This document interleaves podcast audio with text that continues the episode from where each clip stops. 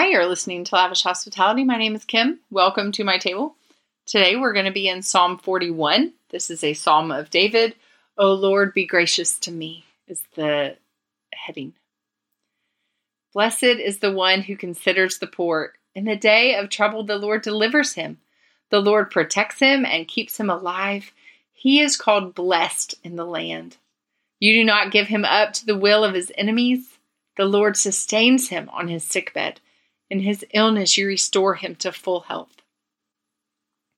As for me, O Lord, be gracious to me. Heal me, for I have sinned against you. My enemies say of me in malice, when, he, when will he die? And his name perish. And when one comes to see me, he utters empty words, while his heart gathers iniquity. When he goes out, he tells it abroad.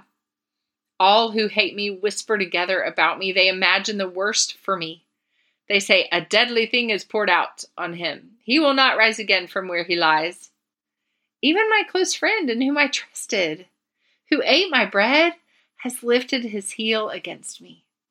But you, O Lord, be gracious to me and raise me up that I may repay them. By this I know that you delight in me. My enemy will not shout in triumph over me. But you have upheld me because of my integrity and set me in your presence forever. Blessed be the Lord, the God of Israel, from everlasting to everlasting. Amen and amen.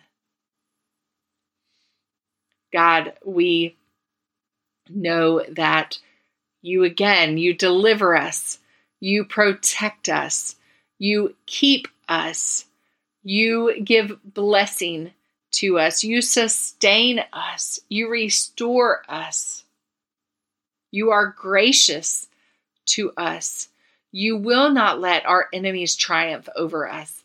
And I see this and hear these words at, that David has written as he prophesies to the coming one, the coming king of Israel, the true king, the mighty king, the king of kings, the Lord of lords as he would have said this, he's not like, You're not going to leave me dead. You're not going to leave my my body. You're not going to leave me a wreck. And death has no hold on the King of Kings who died on the cross, but did not stay dead. Jesus, you raised from the dead, so we may have no pain of death.